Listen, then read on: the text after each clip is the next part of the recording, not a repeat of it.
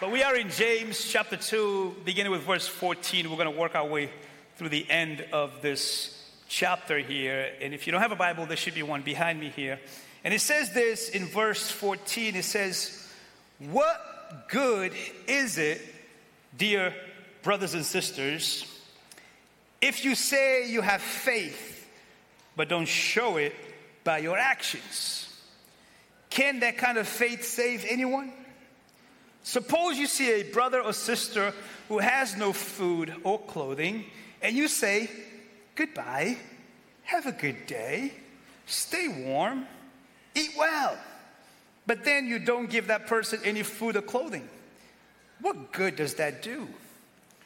So you see, faith by itself isn't enough unless it produces good deeds. It is dead and useless. Now, someone may argue some people have faith, others have good deeds. But I say, how can you show me your faith if you don't have good deeds?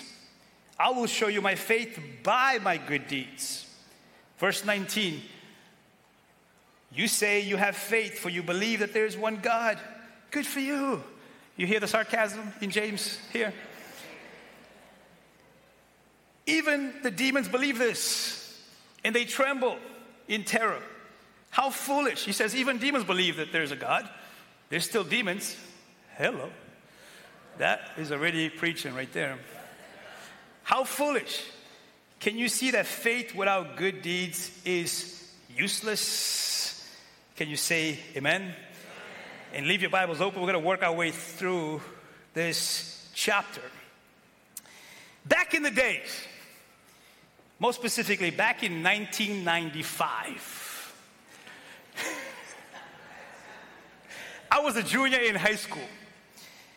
And one day I was in my living room with my dad watching a basketball game. I, am a big basketball fan, and Warriors are my team. Let me hear the booze because I, try, I thrive off of it. By the way, I, am one of the old school fans. I, I, didn't jump on the wagon because of Curry. I, am a Warriors fan because of Chris Mullin, if you know anything. I'm, I'm from the Run TMC days. You know, Tim Hardaway, Mitch Richmond, Chris Mullin. Like, when I started playing basketball, Chris Mullin, I wanted to emulate his jump shot because I'm left handed. I wanted to shoot like him. So that's why Warriors became my team. And I moved to the States when I was 15. I tell everybody I'm a Warriors fan. They're like, who?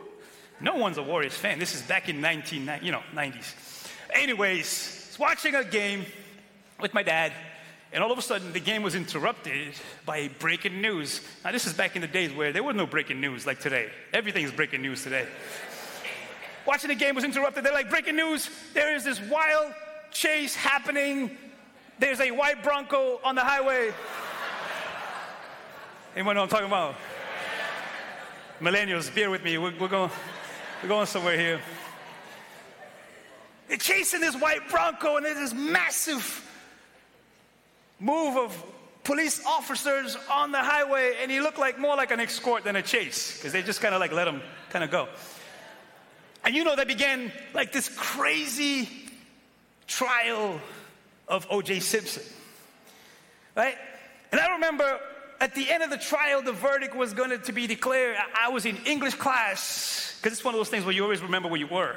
It's in English class when the professor, the teacher, not the professor, this is high school, not college did one of the most holiest things that a teacher could do. He will in the TV.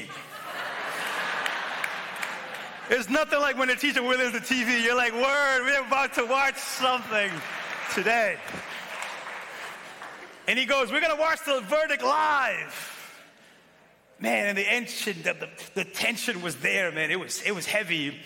But if you remember, the key in that trial, there was a moment in that trial that was so critical.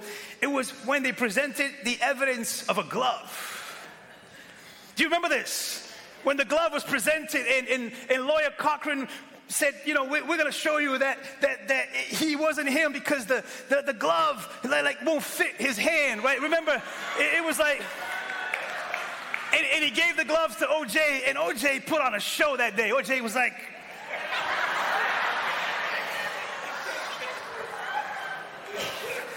OJ was like, see, see, it doesn't fit. And he's and he's holding his hand and he's and he's trying to get it in, and it took him 10 minutes to put on one glove. You know, and then he takes on the other one and he goes through the same process. He's like,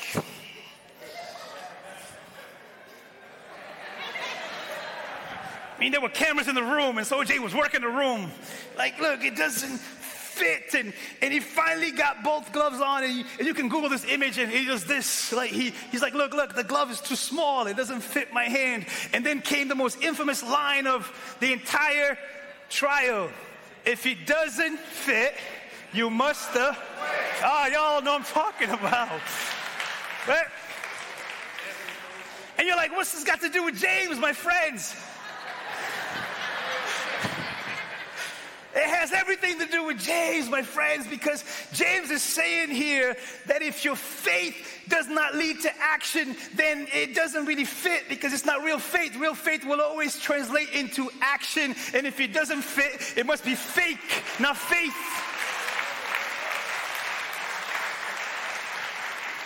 And it's so crazy because the scriptures are saying that faith and works go hand in hand, like hand in glove. Actually, the message translation puts it exactly that way. Watch this. In the message, it says, go ahead. It says, You can no more show me your works apart from your faith than I can show you my faith apart from my faith and works. Works and faith fit together. Oh, y'all are making good Catholics today. Like, we're, we're going somewhere today. Friends, faith, real faith, is always backed up by action. And if it doesn't fit, it must be fake, not faith. Are you tracking? James is very clear on this that there are different types of faith that may not be the real faith. And he makes it clear. He says, listen, if it's not translated into hand in glove, it might be dead faith. It might be useless faith. My friends, this is so important because James is saying here if faith and works are not hand in glove, you got to question what kind of faith do you really have? And he says, hey, you can have the kind of faith that is just intellectual faith. In other words, you can have the kind of faith that is just head knowledge, but head knowledge without action is missing the hand and glove. About a year ago, there was something really sad. I don't know if you saw this, but there was this great Christian apologist who had incredible knowledge of the thing we call Christianity, and he would he would travel the world to tell people about this thing, and he's an amazing, prolific writer and speaker. But then we found out he had a, some interesting things happening behind closed doors. And you're like, how in the world can this man, one of the smartest men who's ever lived, have this lifestyle that wasn't what he reflected in public. Why? Because sometimes you can have head knowledge, but you can be missing the hand and glove if it doesn't go attached to the lifestyle and the actions that backed up the reality of your faith. So it's not enough to have head knowledge. James is so bent on making this clear that he says, Look, you can say you have the faith, but you see someone in need and you do nothing about it. Guess what? It might be dead faith that you have. And that faith is useless.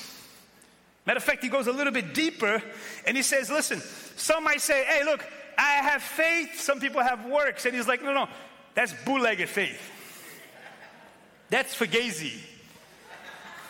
That ain't the real thing. There's no departments when it comes to faith and works, like they go hand in glove. Because you will hear some Christians say, you know, I am really good at praying. and some people are like, I'm really good at acting what I'm praying. And James is saying, how about you become an answer to someone's prayer?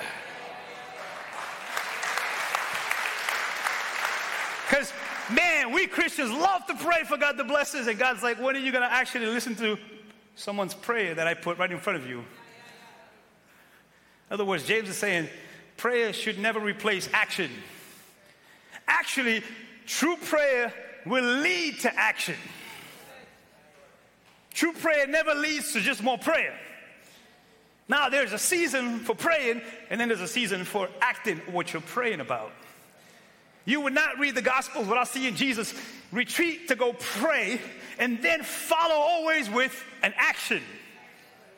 In other words, I got the assignment, guys. Let's go. We got work to do because faith and works go together. He even said something really heavy. He said, Hey, guess what? Demons believe that there's a God. And they even shudder, he says. In other words, they feel the heaviness of, oh, what is a God? In other words, you can have emotional faith, and that emotional faith may not translate into real faith. Now we're going somewhere here. Because somebody today all over this country will go to church and they'll be emotional, they'll cry even, and it will be real and powerful. But if it doesn't follow up and translates into action, then all you did was go through an emotional activity. You didn't have the faith to go attach with your emotions that leads to action, and action that leads to life and life more abundant.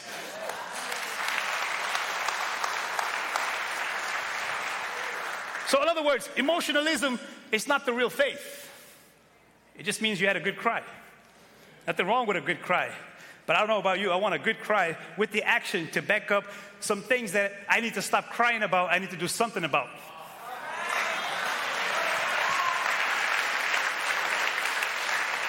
Because they got to come a point in time where you got to be tired of being tired. And, and, go from being tired to being a person of action to say, God, what are we going to do about this situation? Because I'm tired of just praying about the situation. I'm tired of just going through the motions of praying, just because you felt something does not mean you have the action to back up what you felt.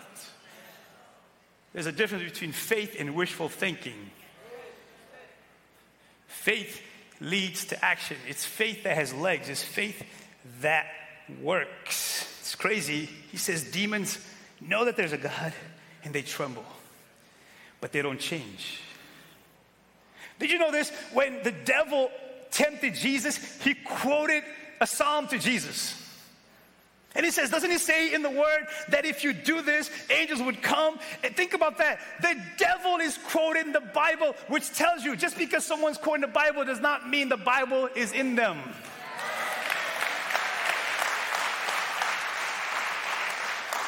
So please be careful. Just because someone has a lot of Bible knowledge, it doesn't mean jack if it's not backed up with fruits of obedience that leads to action.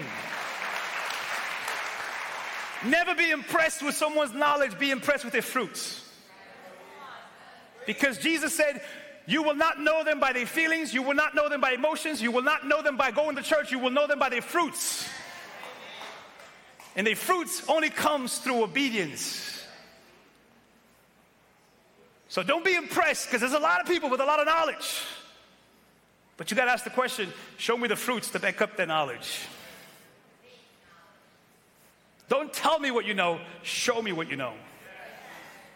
That's what James is getting at here.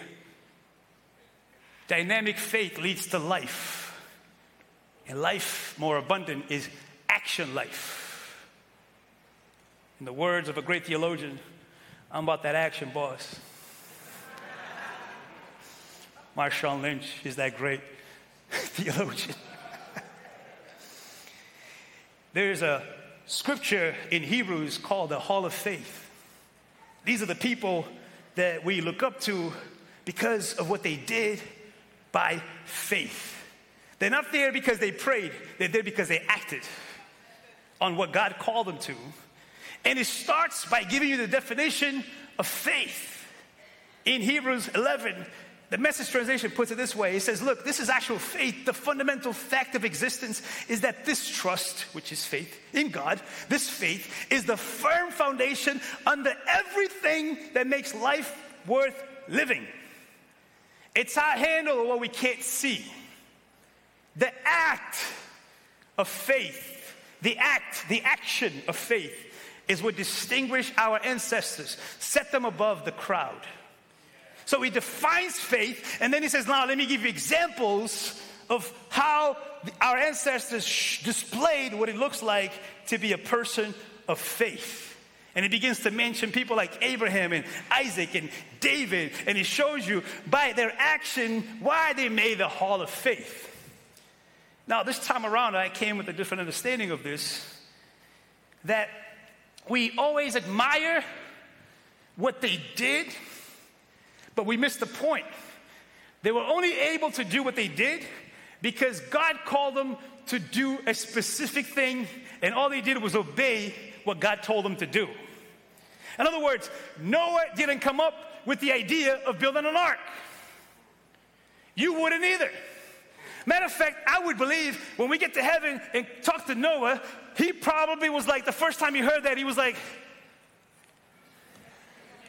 I, I need to get some sleep.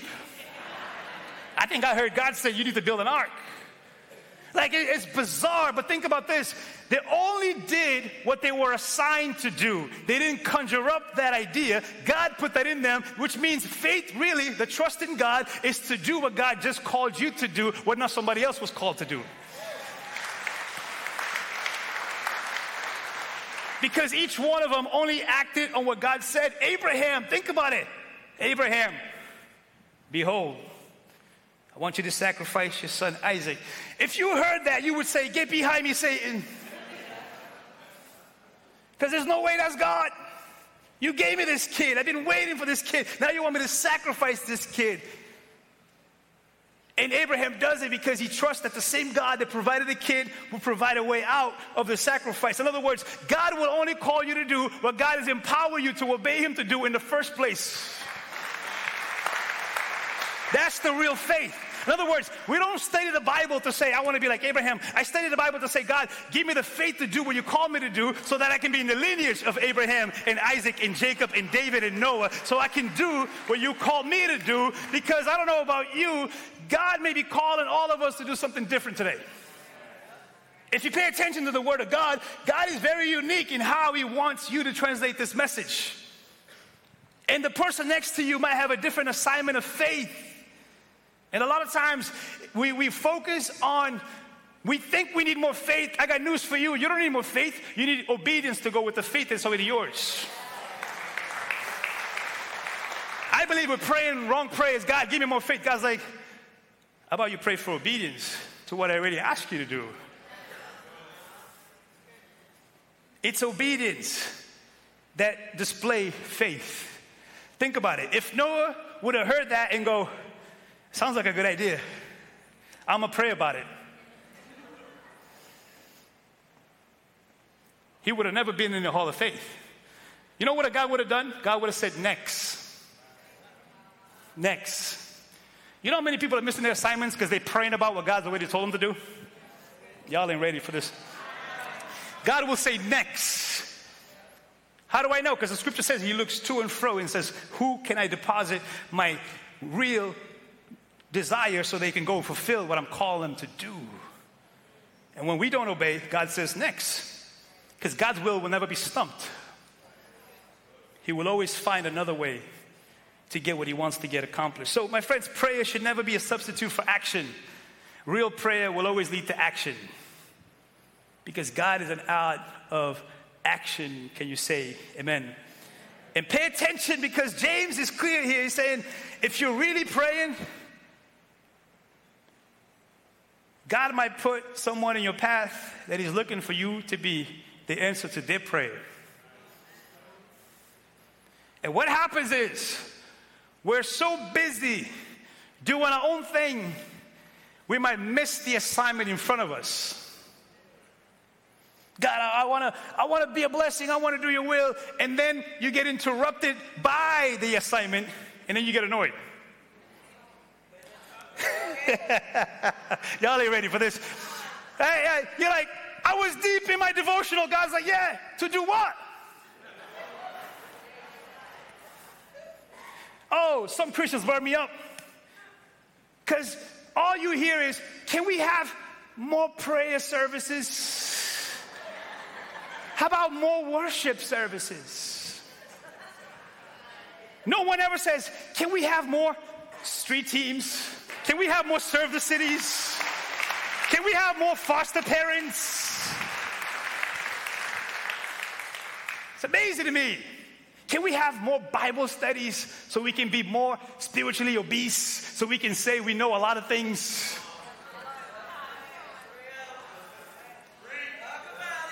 Oh, we're going to talk about it. I had a week off. I'm ready. We're going we're going to talk about it. Because Christians be burning me up. Can we have more for me? More for me? More for me? More for me? More for me? More for me? I'm not being fed. Yeah, you're like 250 pound obese in a spirit. What's wrong with you? Maybe you should go work this out a little bit. Oh, I came ready. You have a divine responsibility to help someone that's in need in front of you. That's the divine responsibility given to everyone who calls themselves people of God. It's to love God and love people tangibly. Because he says, what good would it be to say, hey, God bless you? But he's like, yo, I'm hungry, bro. the Lord will provide. Yes, through you.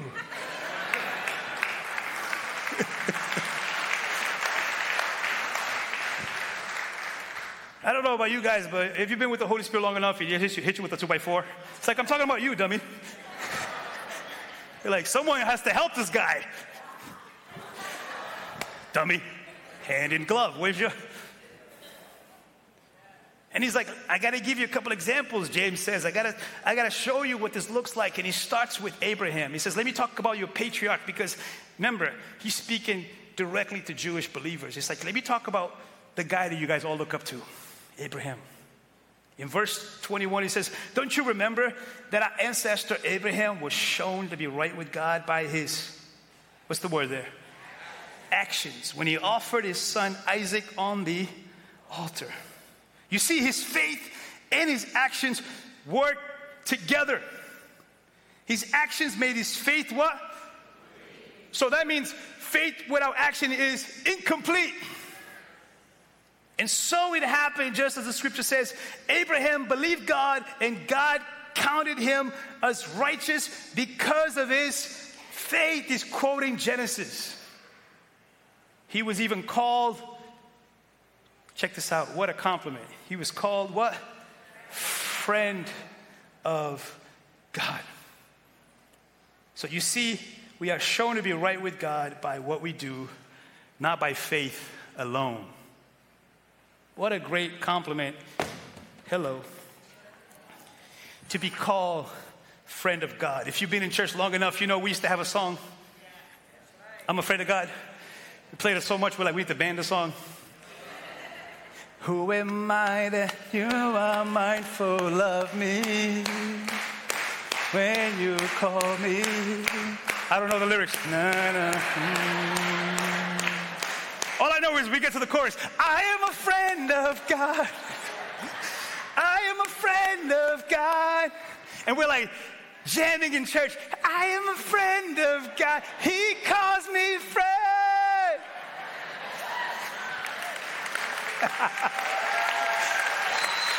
oh, worship team, I'm coming for you.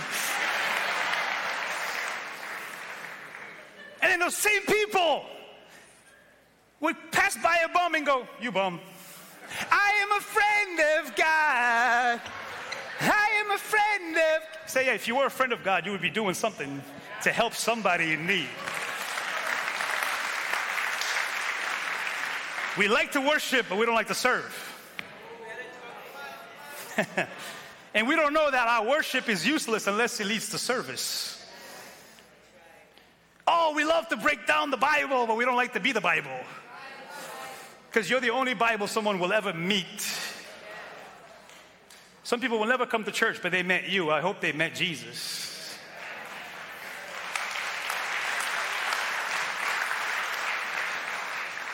Cute bumper stickers.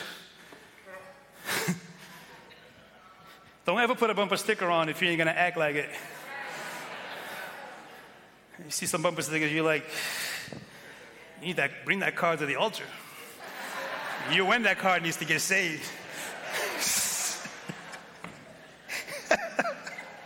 he obeyed God by faith, trust. Trust is the word for faith. He trusted that this God will meet me there. He trusted, he believed God, so he acted because he believed. See, a lot of people get the word belief wrong. They think, I believe because I said it and I believe in my head. No, you don't believe because you said it, you believe because you acted on what you said you believe. That's when you really believe. His act, get this, this is important. This, his act did not make him righteous. His faith in God did by his action. This is important.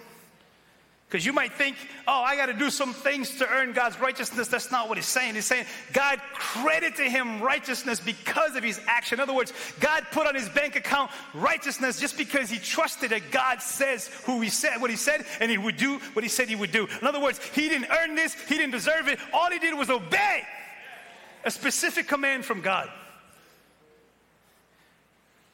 Because obedience is better than sacrifice. In other words, you can do a lot of things, but if you're not obeying what was called on you to do by faith, then you don't get it. It's useless to do a lot of things, but not being in tune with the calling that God has placed on you. That's why comparison is of the devil. Because God's not looking to compare you to the next person, He's looking to see how obedient are you to what I've called you specifically to do. So righteousness is like a bank account. He says he credited to him. It's like going to the, to the bank today and you, and you put in your PIN code and you thought you only had $20, but you find you have a million dollars in there. You're like, you don't go, look what I did. Overnight. It's like, no, he's saying, like, I put that on you. Like me, the God of the universe, the Jehovah Jireh, provides for you. I make the way for you. That's why, if you keep reading Abraham's story, he says, God will provide. God will provide. Not, I'm going to make a way. God will provide. Jehovah Jireh. Genesis 15 is what James is quoting, by the way. James quotes this. He says, Abram believed the Lord, and he credited to him as righteousness. God put righteousness on his bank account. He says, Because you trust me, I got you. So this is important because you don't want to think that you have to earn this. You don't earn it, you don't deserve it. There's a false gospel that says, I'm a good person. You could be a good person, doesn't mean you're a saved person. There's a difference. Good means I got this. Saved means I don't have that. Jesus put righteousness on my bank account.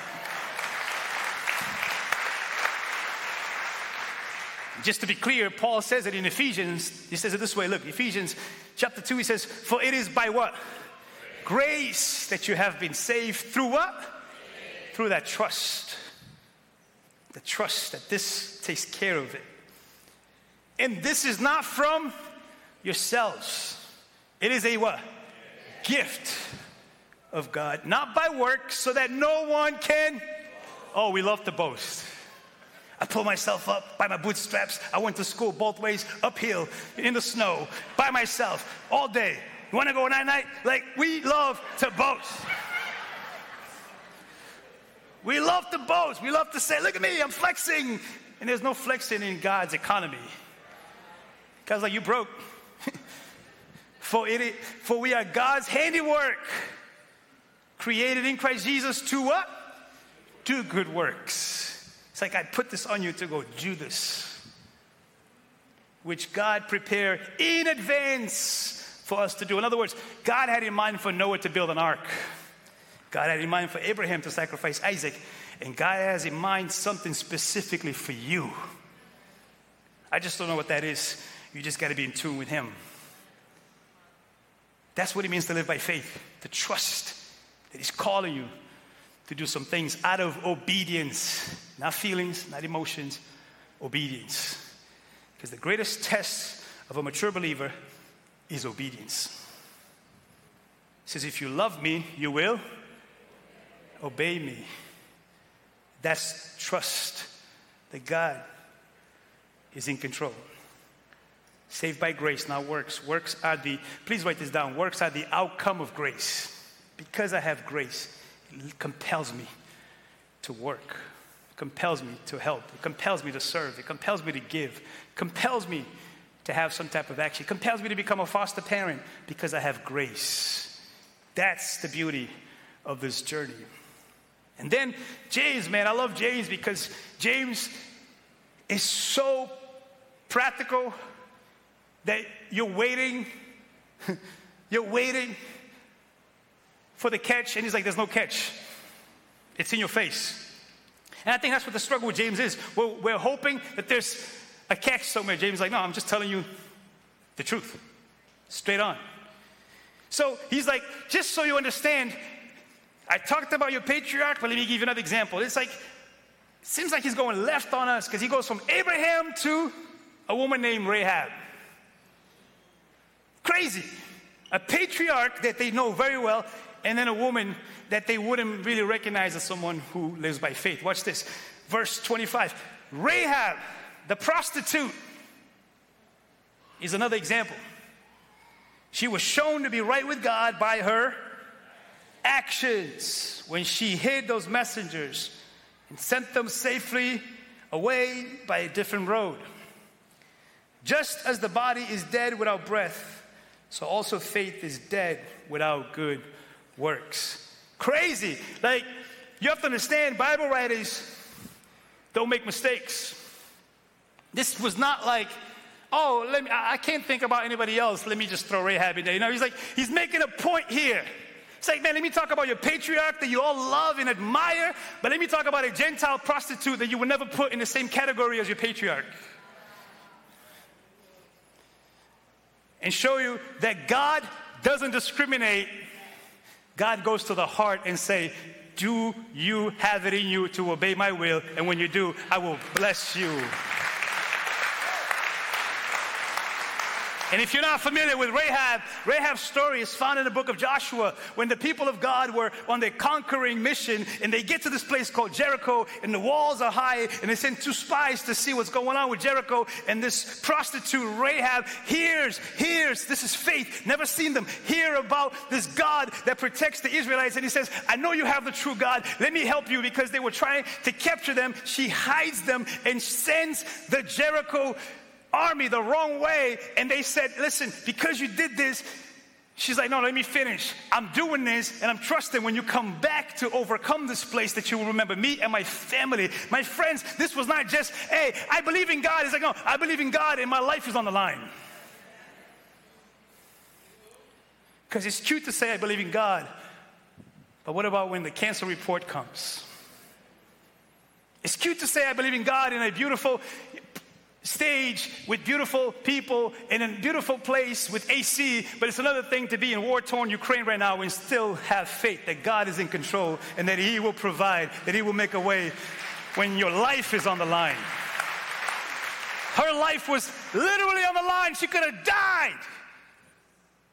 She takes a step of faith and says, No, I believe in your God, and I believe He can come through, not just for me, but for my family. You know, the next time you see this name, in the genealogy of our Savior, Jesus Christ. A Gentile prostitute shows up in the genealogy of Jesus because she acted by faith. And you're like, what is the genealogy? You ever come across in the Bible when you read this person begets, this person begets, this person begets, this person? By the time you're done begetting, you fell asleep. the genealogy is powerful because it tells you that God is in the economy of people, that every name matters, every name counts, and every name is there because of what they did by faith. He goes from the patriarch to a prostitute to make a point. God will not discriminate if you live by faith in Him. Because a lot of times people think you don't qualify, you don't have the faith. Please be very careful with religious people who think you need more faith. You don't need more faith, you need more obedience to go with the faith that God's already given you. My friends, James doesn't mince words. We're called to live by faith that leads to action, that leads to life, a life more abundant. We're not called to just get more information so we can say, look, I know a lot of stuff. I don't know about you, but man, it's, it's weird out there now. Everybody knows a lot of stuff. They can tell you everything about everything, but you're like, where's the action with your stuff? I know you can break down the Greek and Hebrew. I know you're great at theology, but are you great at living that theology? Are you great at showing up where there's a need? Are you great at recognizing when God set up a divine appointment for you?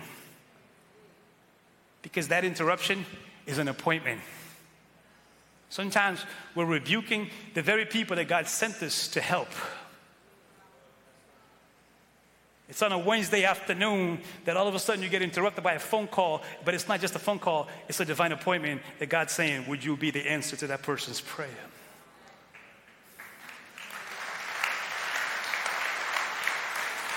See, see, everybody wants to do big things like Noah, Abraham, Isaac.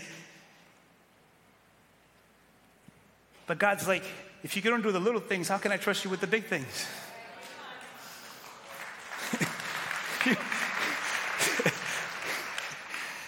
God, I, I, just want you to bless me financially. God's like, you make $200 a week, you can't tithe $20, you think I'm to give you more? No, y'all ain't ready. God, I am finally ready for that wife. Hit me. God's like, you can't even pay your own bills. You want a wife for what? So you can just jack up her life too? Lord, I am ready for my ministry. Well, you are your ministry. Take care of yourself first. I can see I can trust you with some people around you because to him, much is given, much is required. Too much talk. Way too much talk. Way too much talk. No wonder we're bored with church. No wonder we're bored. I believe that God sets up divine appointment. This woman's not here by coincidence or accident. If you're paying attention, God's calling some people to become foster parents. We don't do serve the city to be cute. We do serve the city because that's the mandate. If I, I had it my way, let me confess to you, we wouldn't have a big church with many services. We would have tons of churches in every single city so that people can find Jesus exactly where they are with people who are in action People who actually care about their, their community, who care about their neighbors, who care enough to do something. I hear preachers talk about the world, the world, the world is bad, be careful with the world, shield yourselves, guard yourselves. And I hear Jesus says, go into the world. Go into the world. Like everybody talks bad about the world, but who's talking about changing the world? Like, spare me from preachers who just tell you what's wrong, but they don't give you solutions to be part of what God is doing on this earth. He's left us here to be his hands and feet and to work this stuff out by faith, trust. If you pay attention today, again, this is where the excitement is of this journey. If you pay attention, he's giving you your next steps. Sometimes as small as, hey, on your way home today, you're going to meet somebody. I put them there. The Bible says you may even entertain angels, not even recognize it because you weren't in tune. The Bible says be ready in season and out of season. You know what that means? Not just when we have in church. Be the church. Let me end with this, and Paul makes it clear. Go ahead in Philippians, Paul says, Look, continue to work out your salvation with fear and trembling. Watch this though. He says, Don't stop there because Demons fear and tremble. For it is God who works in you, don't miss this, to will and to act according, in order to fulfill his good purpose. So, what's the difference between head knowledge, emotional faith? Don't miss it. Right here. Will. Is your will submitted to the obedience of God. Because today, He will speak to you and He might convict you some things, who might lead you to, to tears, but you can't stop there. The tears has to lead to, I'm yielding my will to you in order to act to fulfill the purpose that you have for me. Because God will ask you to do some things that are not easy to do. But He says, I'm the one that puts it in you, and I'm the one that gives you the will and the ability to do it. Noah would never be able to build the ark if God didn't give him the will and the ability to do it. So, whatever your assignment is, it's yours by faith, but your will has to be submitted. Because you see people, they'll cry, but they stop at the crying. They didn't go all the way to the will. Nothing more powerful when we surrender our will to God. Because you have a free will that needs to be surrendered to His will. That's why He said, My thoughts are not your thoughts, my ways are not your ways. Unless your will is submitted to me, then my thoughts becomes your thoughts, my ways becomes your ways. That's what it means to live by faith. That's what it means to have hand in glove. Stand with me as we pray this morning. I don't know if you caught it, but go back to that last scripture. He says, Work out your salvation. Which is interesting because he's telling you that faith and salvation is like a muscle. When you go to the gym to work out, all you're doing is putting tension on your muscle. You're not creating muscle, you're developing what's already yours. Oh, that's a word. see, see, that's why you don't need more faith. You need more obedience. Because you can go to the gym, look around, and look at the weights and go, This is nice. I'm glad I came. Aren't you glad you came? High five somebody who came to the gym today. And go ahead and take a selfie while you're at it. And that's how a lot of people go to church. I came. Oh, great, you came. Good, even demons came. The devil goes to church too. But who came to pick up the weights of worship, of prayer, of giving, of, of interceding, of serving? Who came to work out? Who came to put in some work so that we can see the results? Because I'm telling you, it burns me up to hear so called Christians talk about I'm not being fed. Like, what are you, two? You're either two or you're too obese to feed yourself. It's lame, man. It's lame. Lame excuses for not working out and to surrender our will. Here's my pastoral wishful thinking. I wish more people would say, let's do more serve the cities. Let's plant more churches so other people can find Jesus. Let's do more mission work. You don't hear that. Let's do more worship. In other words, do more for me. Do more for me so I can be the center of attention. It's like, no wonder we're bored. Of course, we're bored. Of course, we're bored. There's broken people all around us who are looking for someone to answer their prayers. And the excitement is when, when I'm answering someone's prayer, God's answering my prayer. because He said it is more blessed to give than to receive. In giving, you're receiving.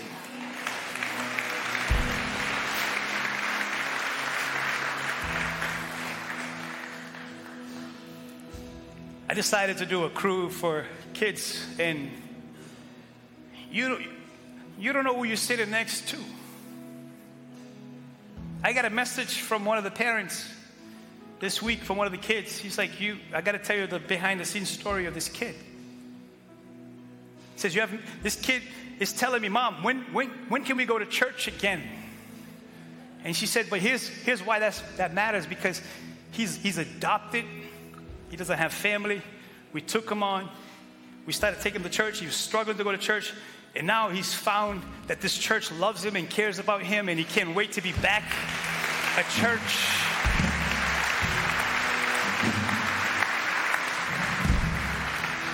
Just, just little, little miracles. When the Holy Spirit says, I want you to do a kids' crew this time around.